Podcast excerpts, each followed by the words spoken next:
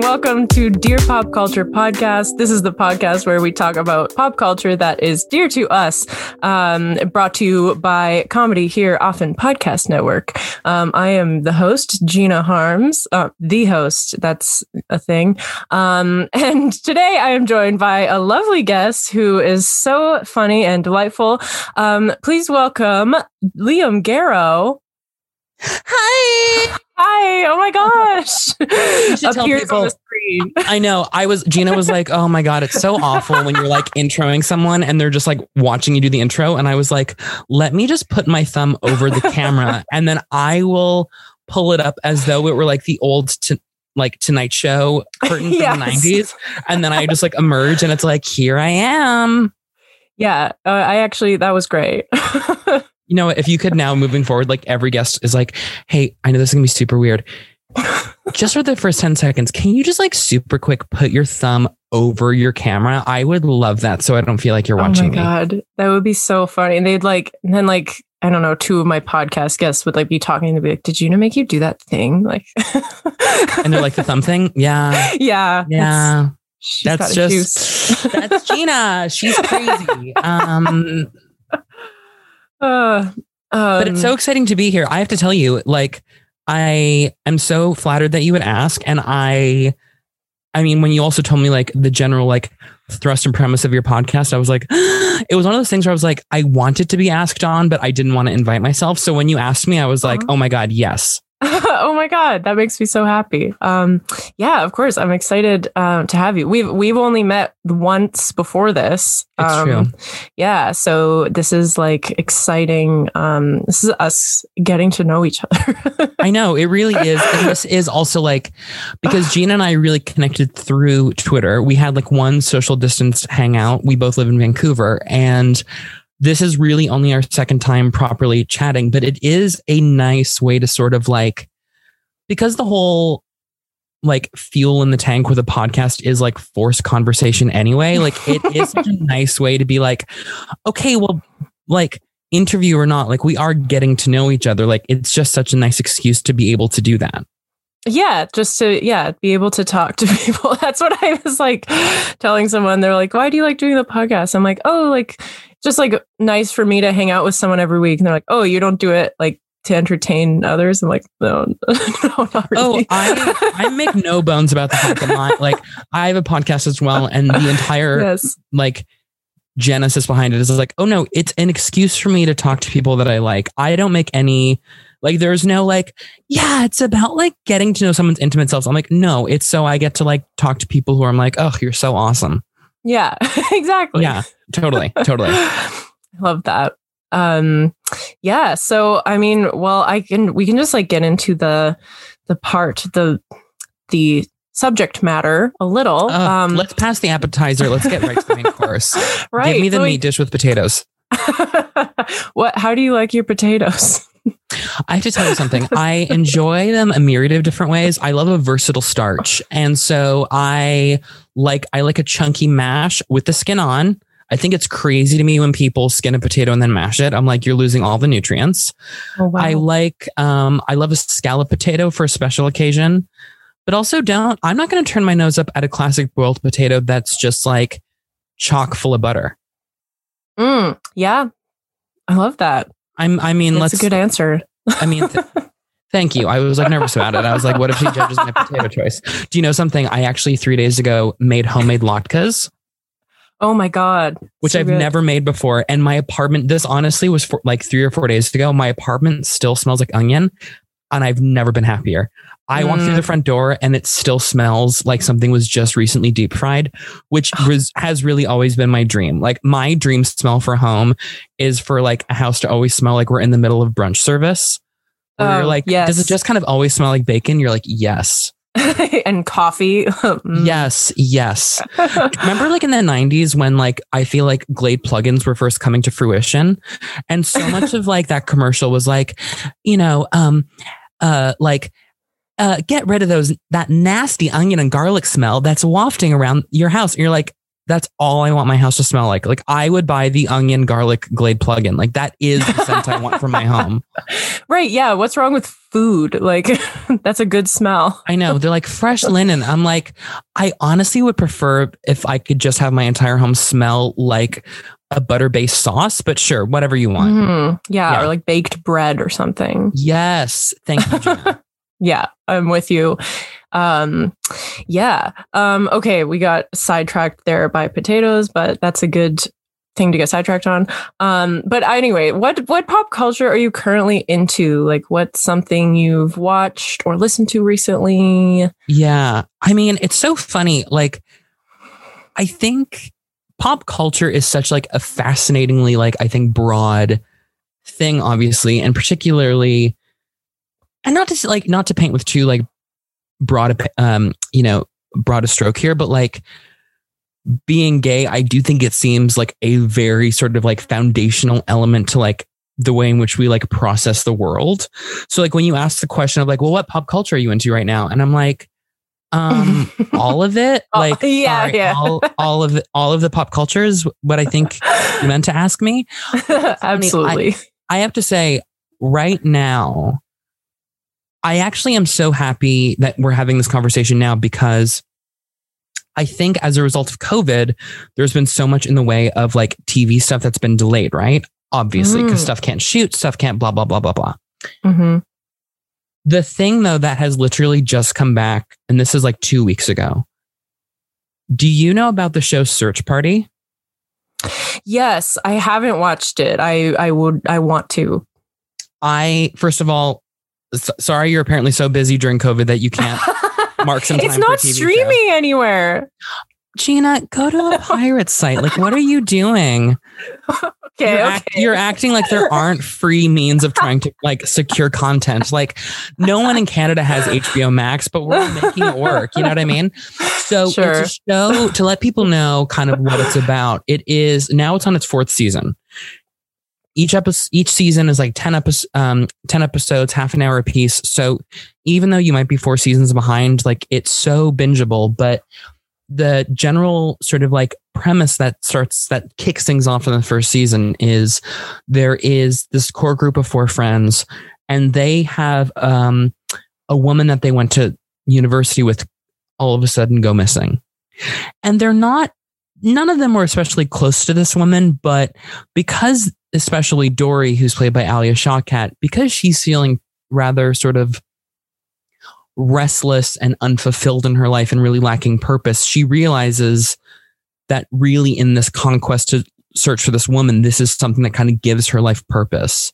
And of course, as they Oh. pursue the search and hunt for this woman that's gone missing, things continue to unravel for everyone. And why I think the show is so delicious is because it is such a perfect marriage of comedy and very sincere, like mystery suspense genre and Hmm. it's so, and because and I think the real success of the show is like it oscillates between those two vibes so perfectly. Like when it intends to be a comedy, it's a hilar- it's hilarious, and then when it leans more into like the mystery suspense genre, as an audience member, you really are like there are moments even in that show where like I'm kind of like on the edge of my seat watching it, or there are moments where I'm legitimately scared. And then like a second later, I'm laughing. Like it's it's facility between the two genres. I find so brilliant. That sounds great. Now, now, okay, you've like fully sold me. I knew like vaguely what it was and like that I liked the cast, but wow. Okay. It's so delightful. um, and also, I think now during quarantine, like, I think we're all kind of now leaning back on like our comfort, like Yes. pop culture things. You know what I mean? Like, you're yeah. hearing a, about a lot of people like, okay, I rewatched The Office for the 400th time. Okay, I'm I'm watching these movies that I haven't seen for 10 years. I'm watching blah blah blah blah blah. And for me, I feel like my golden pop culture like moment that's really been a through line is like really what I can only call like like the true vocalists. Like I'm leaning heavily on Linda Ronstadt. I'm leaning on the women that really built me. I'm Right. leaning on, I'm leaning on Barbra. I'm leaning Mm. on Kelly Clarkson. I'm leaning on Aretha Franklin. Yes. You know what I mean? Like I, 100%. I need like m- the thing that has always been, I think, like my primary, like, I don't know how, what, what would I even say? Like the thing that has really kind of always been like my pop culture soft spot. Right. like- It's like women with immaculate singing voices. And it has been that way since I was like 13. Okay, I love that you're saying that because like I had this conversation with somebody like where they're like talking about an artist they like, and I'm like, I think it was like about like Lana Del Rey or something, and I was like, Yeah. I've never really gotten into her, and then and then they're like, why? I'm like, I just heard like her voice, it's so like, uh, uh, uh, uh, and I'm like, I just like people who are good singers, like because do you want to know why I think that is? I really, I've paid a lot of it. I've given a lot of thought to this, and I, I'm not a visual artist at all. But weirdly, like when I talk about any faction of art, I feel like I use visual visual art a lot to like help sort of create symbolism for what I'm talking about. But it's like if you thought of a singer as a painter, Mm, the better a singer you are, it's like you have more colors and textures to play with on your palette, right? yeah, So it's helping Yeah. to create a fuller picture. And I so it's kind of like, so when you hear someone who's not like that great a singer, like to me, it really narrows the sort of emotional storytelling that you're able to do in a song. Yes. Um I that is very well put. I like that. Um I would also say like I just a sucker for like somebody belting. Yes. Uh, I, do you like, do you feel like you can distill the moment when like that started to matter to you? Cause I remember vividly what it was for me. oh, um I'm not exactly sure. Like I definitely w- like I mean like Christina Aguilera was probably one of the first for me. Mhm. Um what's yours? What's your moment? I remember, so I really was very much, I was like always interested in like older music, even from the time I was like a little kid. And also Mm. as like a small pivot, like I actually stopped listening to the radio in 2004. Cause I, because I, A- at all. oh, oh, no, no, no, no, truly. Cause I did not like, cause most of the, most of what was on the radio, like we have to remember pop music in 2004 was kind of like the last gasp of singers who didn't really need to know how to sing, things being like all of a sudden auto tune starts to get introduced into the fold. Like it's Mm. all thin, really bad sounding pop music. So I was like, okay, this kind of blows. So then I just started going backwards. But then I remember I was living in Nova Scotia at the time. And then my mom brought home the CD of a woman who I didn't know. Like, I don't know that I was terribly familiar with the name. I don't know that I was terribly familiar with the album at all. It was new. It had just come out. Mhm. And um the song starts playing and I was like kind of like listening and enjoying it and you know like it was on in the background. Like I wasn't paying super close attention to it. Yeah. But then all of a sudden the music cuts out and you just hear a voice and I felt like then I started to notice like the sound cutting in and out like on the voice. And remember that we're playing it on a CD player, right? Like this is Mm. 2004. hmm So I like get up to sort of like inspect the CD player and my mom notices me. She's like, Oh, what's wrong? And I'm like, I was like, Oh, well, like the CD is skipping. She's like, No, no, no. That's just her holding a note. But I had never heard a voice do that before. And do you want to know who it was? Who? It was Cyndi Lauper. Wow. Because in 2003, she put out basically like like a standards album, but of songs more from like the 50s and 60s. Okay. and they're all like very pared down beautifully recorded songs like the one that um the one that I was sort of referencing earlier she covers Etta James's at last she does you really Mm. got a hold on me she does walk on by she does all these incredible covers but I had never heard a singer sing that way like I had never it had never Right. occurred to me that singing could be more than just hitting like the notes on the page right. Yeah. and this was kind of the moment when I pivoted. It's like, I feel like if you lived in the 80s, it's like, okay, were you a Madonna girl or were you a Cyndi girl? Right. Mm. And up until that point, I was like an obsessed little gay in the closet fanboy about Madonna. and for as much as I loved and still love her music, I was like, but wait a minute, you mean to tell me there's a version of Madonna who also puts out great pop music, who can also sing her face off? Let me explore this. right. And this was the beginning of me really honing in on women who had not only like very listenable, interesting music to listen to, but had like tremendous like control of their like craft as a singer. Yeah. Um I love that. I think like that's a good like especially their legacies like comparison comparison between Madonna and Cyndi Lauper. Like I would hear I I you know girls just want to have fun. And See, yes. Sorry, go ahead. Go, go, go, go, go. well, yeah, of course she I know she has so much more. I know. Um but like that's kind of her definitive song, so to speak, that people know her for and like if you listen to it like she actually is like singing her face off in it. It's a hard song to sing.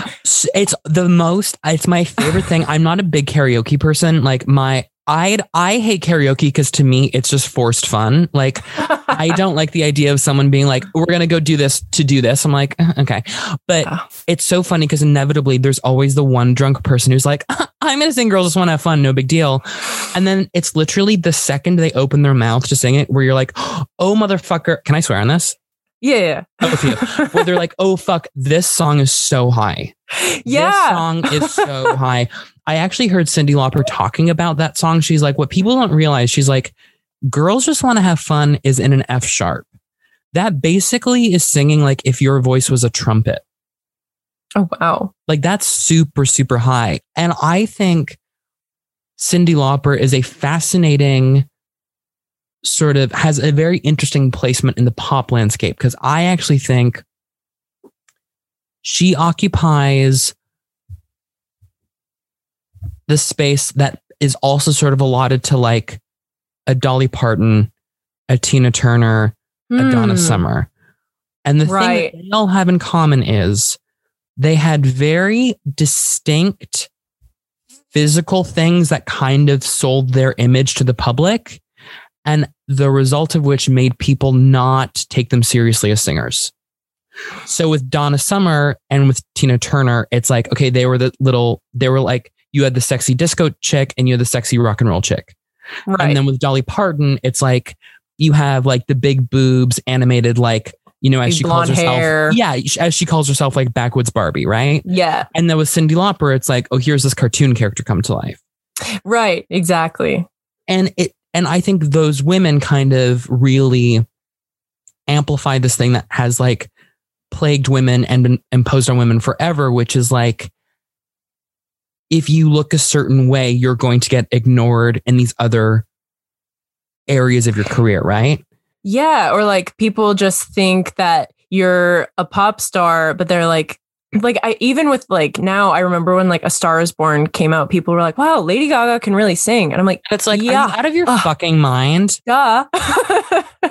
No, it's actually ga. It's actually ga. ga. Um, you fucked up. Um, let's take it My again. Um, bad. on, everyone, welcome to. Um, but it's like no, no, no. But it's totally true. But it's like, and of course, there are still women. Like there are still women who are plagued by that, right? Where it's like, yeah, like I feel like there are still people who are like, oh, Beyonce's a great singer. You're like, where have you been? yeah. like truly, where have you been?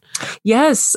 I, I, I even I remember when Dreamgirls came out. It was like a similar to A Star Is Born. People were like, "Oh, like Beyonce, like her doing a musical," and it's like, yes, like she has an incredible voice. I like. I it's so but it's like that weird thing though where but then you have to of course factor into the conversation that it's like if they didn't do that if they didn't have their image let's say hmm then you're accused of being like too milk toast or too boring and it's just this thing that of course like and I certainly don't need to tell you this, but it's like it's this thing, of course, that is imposed on women all the time, which is this thing of like you need to be everything and nothing at the same time. Yeah. Yep. right? it's like you need to be. Did you ever? Did you ever watch um, Amy Schumer's sketch show? Yes, I loved that show. As did I. And she had an incredible sketch on that show that I think really communicated that perfectly. And the scene is that she's she's like gone home with a guy and they're about to have sex, but she's like not really sure what the vibe is. So she excuses herself to the washroom and she calls up a girlfriend. She goes, I can't really suss this guy out. Like basically, I don't know if he like wants me to be the Madonna or if he wants me to be the whore. And the friend just goes, Mm. Oh yeah, both.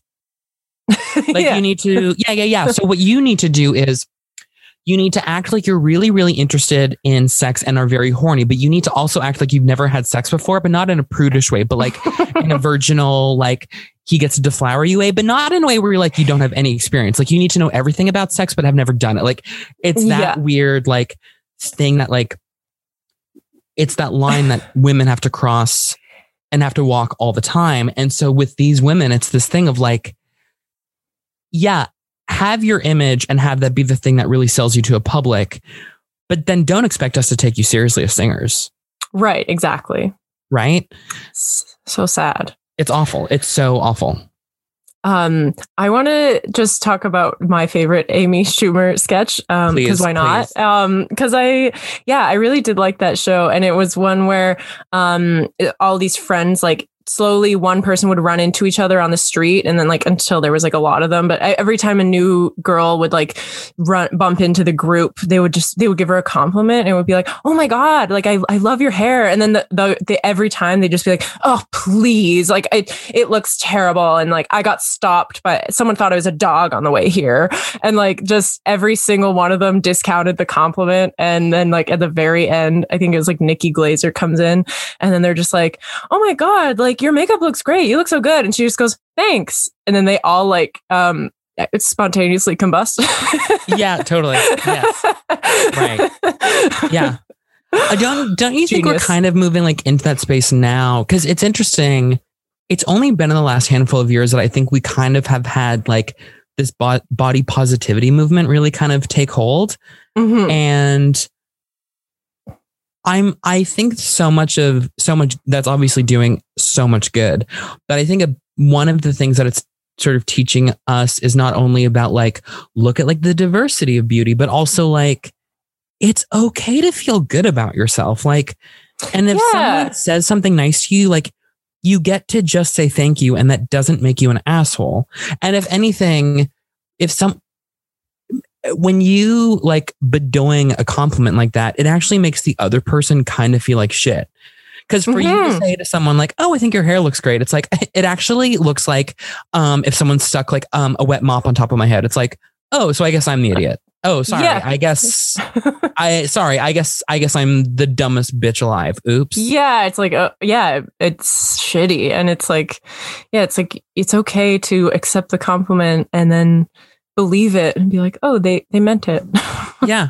No, I know. It's so it's so bananas to me. And also, and I think that like a big thing that like women and gay men have in common is this thing of like we've really learned how to like make ourselves small. And so there's like that other thing that happens when like someone gives us a compliment and we all adopt that voice of like, thank you. Oh my God. No. Yeah.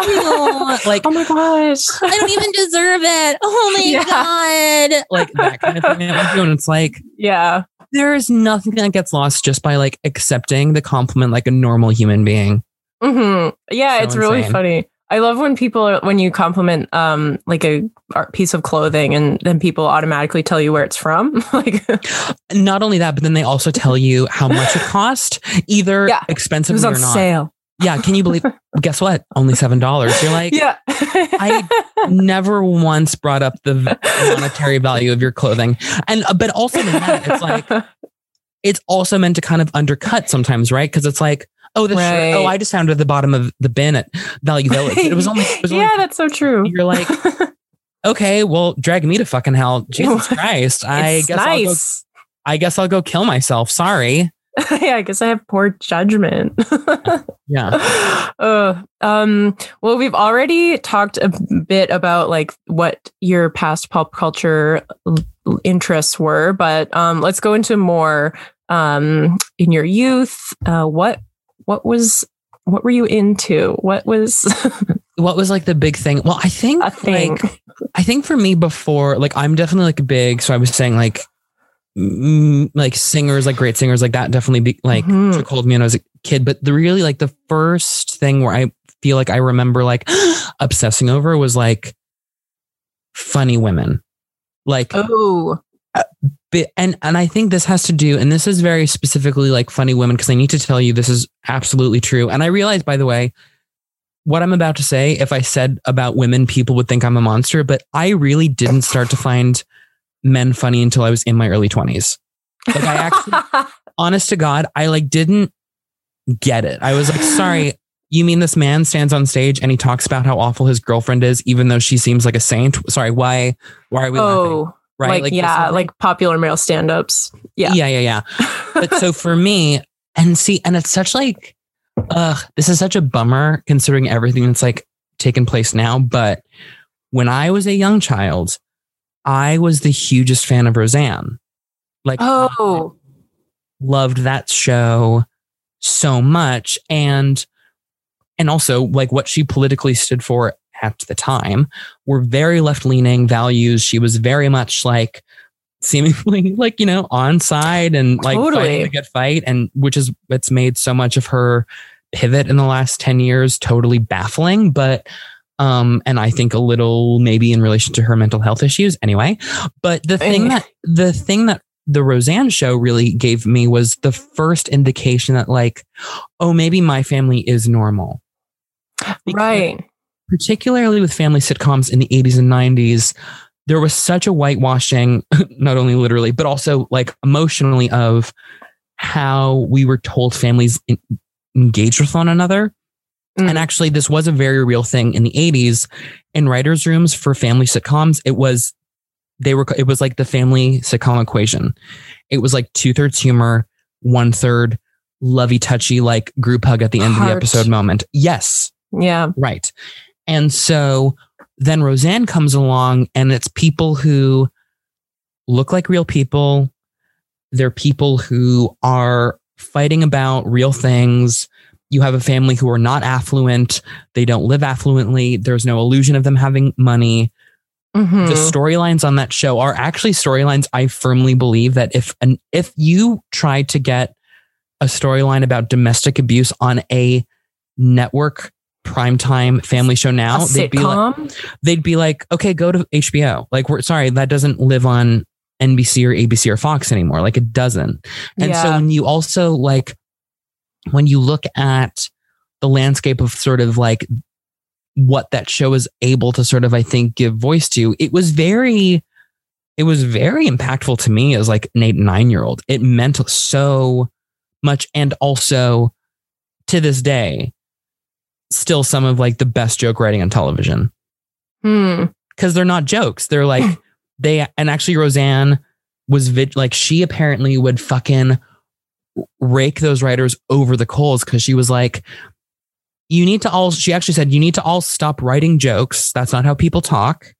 Oh wow. You need, which is funny, right? Coming from a stand up, right? yeah. She's like, you need to write the way that people speak, and you need the humor needs to be about what's situationally happening, right. which is It's why that show was so smart. That's great. Mhm. Um, I I don't remember it too much. I know I I've like seen a bit of it.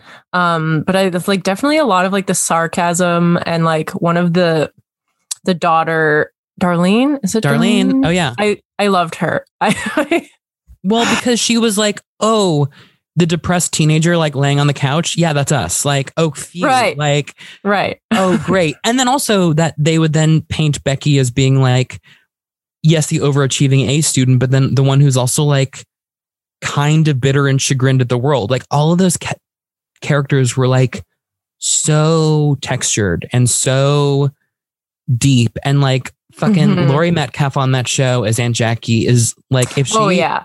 She's one of the best goddamn actors out there. And I feel like she has kind of had like a career renaissance in the last few years, which of course is like a game man I'm very happy about. yeah. Yeah, it's that that show for me was I feel like probably the first thing I can remember being like, no, no, no, no. Like I have to be home at this time to watch it. Right. Like I need to anytime it's on, I'm gonna sit down and make sure I take it in, even though it's an episode I've seen a million times, because it was a very emotionally validating show on top of being it, like insanely hilarious. Yeah. Yeah. That's hard to do. That's that's great. Um, well, and also think about the last show that profiled a working class family. Yeah, I don't know. like shame like shameless right. and then like full stop. Like that's I mean, I can't That's especially so like true. especially a sitcom, like I cannot think of the last sitcom that was like the combined um income for this household is fifty thousand dollars, right? Like I you don't see yeah. that. you do not No. see that anymore. It's watching sitcoms or like any TV. It's almost always like, oh well, I how would how do they afford to live there? Well, right. Or when they're like or like I remember like when the first season of Glee was underway, like the first 13 episodes of that show, God, were so great. And then what a nose, Yes. what a nosedive it took literally episode 14 onwards. But I remember like a huge point of contention with that thing was always like, oh man, our Glee department doesn't have any money and we need to raise money for this thing. And then you like look at what they're pulling together for the set pieces for the show, the like songs that would help to like interstitially tell the story of each episode. You're like, sorry, wow, for a uh, Glee department that seems to be struggling financially, you seem to have no problem finding like 18 foot like set pieces that spell out the name Kurt in lights. Like, oh wait, I don't. like sorry, yeah, yeah, it was always like, is this supposed to be like in the school? Are we supposed to be seeing this? Is this like a dream?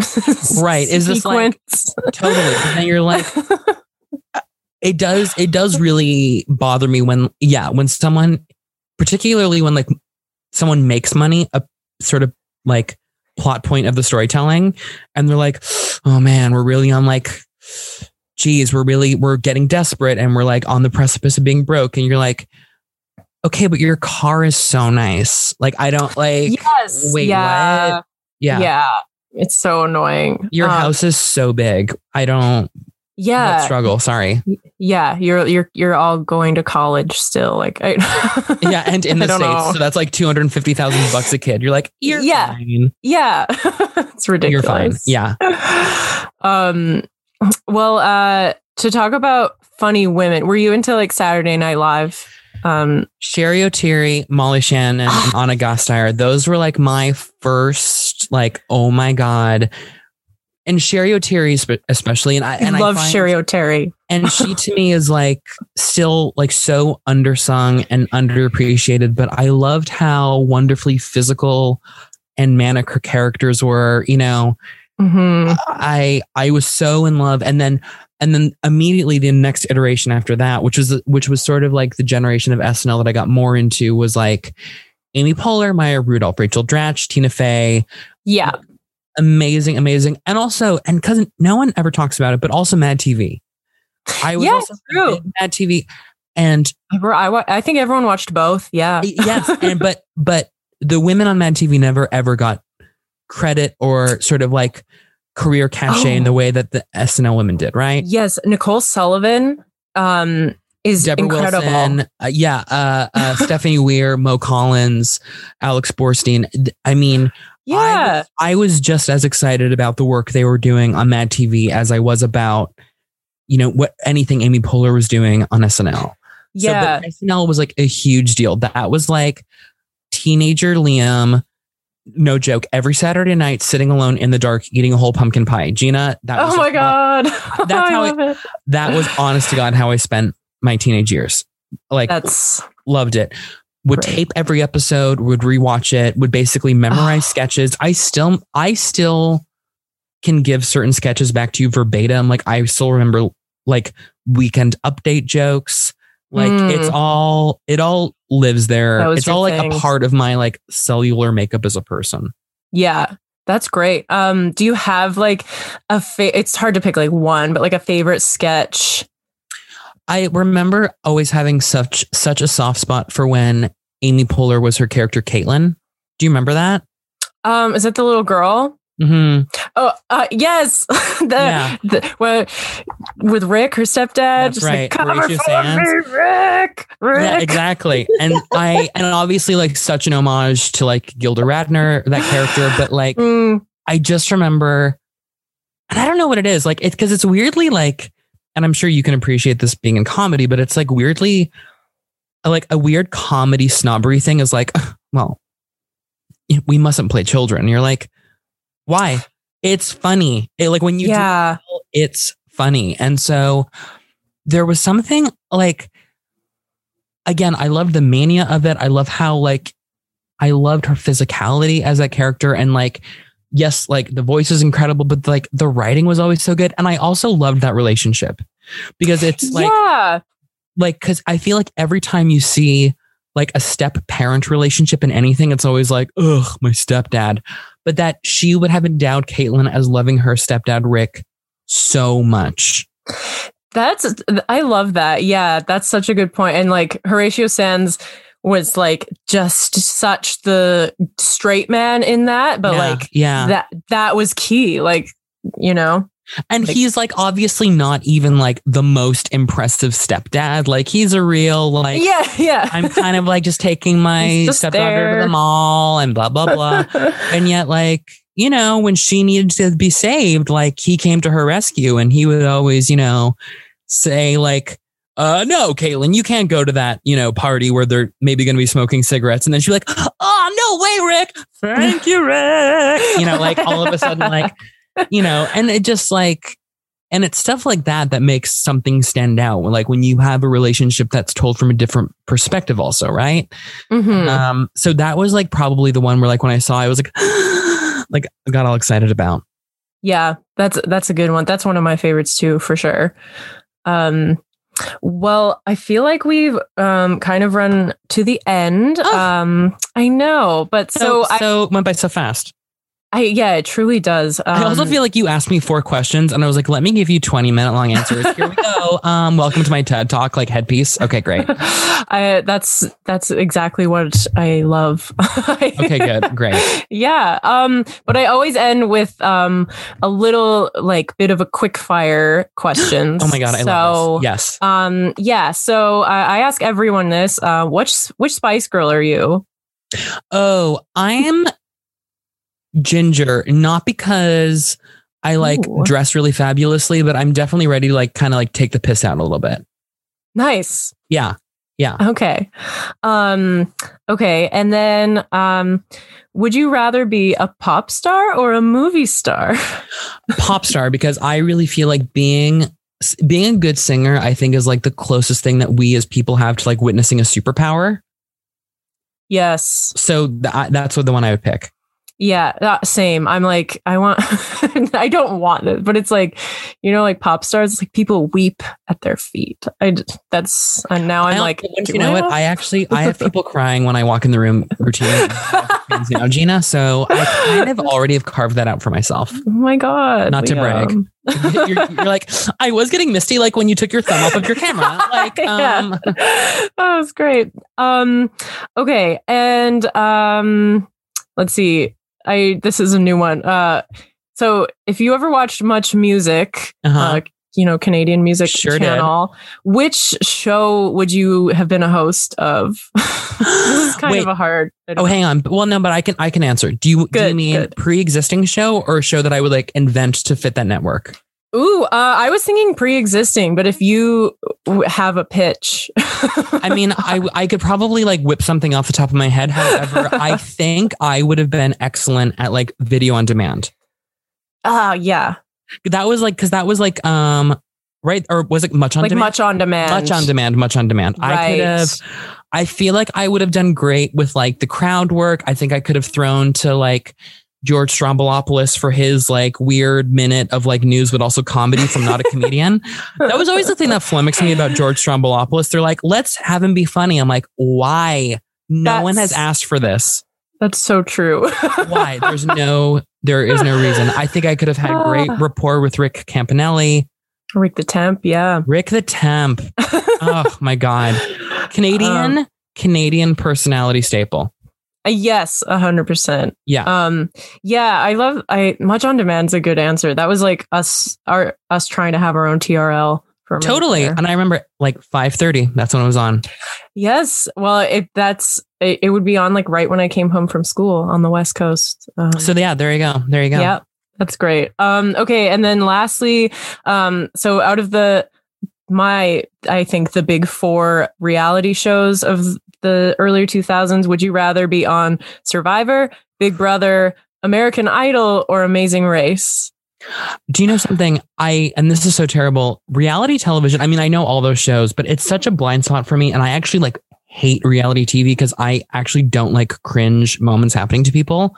Like, I hate oh. watching someone be embarrassed on TV. Like, I'm like, I just can't stomach it. If I had to pick one, though, I guess I'd pick American Idol, not because I have any prowess as a singer, but like, I don't have any desire to like race to get anywhere. So Amazing Race is out. I don't want to eat bugs. So no to Survivor. Wait, and what was the other one? Big Brother. Who wants to live in a house with 18 other assholes? Like, what a fucking nightmare. I agree. a nightmare. I don't even, I couldn't even handle living with another person. No. Mm, yeah, so, that's. I, a- I get, yeah, I'd pick American Idol. Nice. Um, okay, so I that's that's the it for our questionnaire. Um, so Boom. where where uh, where can people find you? I'm on Twitter, just my first and last name at Liam Garrow. I should note I also have a podcast called Deep Feels, which you can find on Apple Podcasts and Spotify. It's just the show where you know, I'm chatting to people about really kind of everything. It's a very loose conversation where I say we kind of talk about everything from like the silly to the serious. And I've had some really great guests. Like I actually just celebrated yes. the 50th episode of the show and I got to interview Mike Scully, who's been a producer on The Simpsons for the last 30 years. He was a writer on Parks and Recreation, and now he is one of the co-creators of actually a new cartoon being uh, fronted by Amy Poehler called Duncanville on Fox. And um, and so if people want to find me there and listen and subscribe to that show, it's called Deep Feels. They should uh, dive into that. Yes, they should. Absolutely. That's so cool and exciting. Um, for this podcast, you can just follow us on Instagram at Dearest Pop Culture um, and subscribe and rate us five stars and all that good stuff. Um, yeah, thanks for listening. Bye. Bye.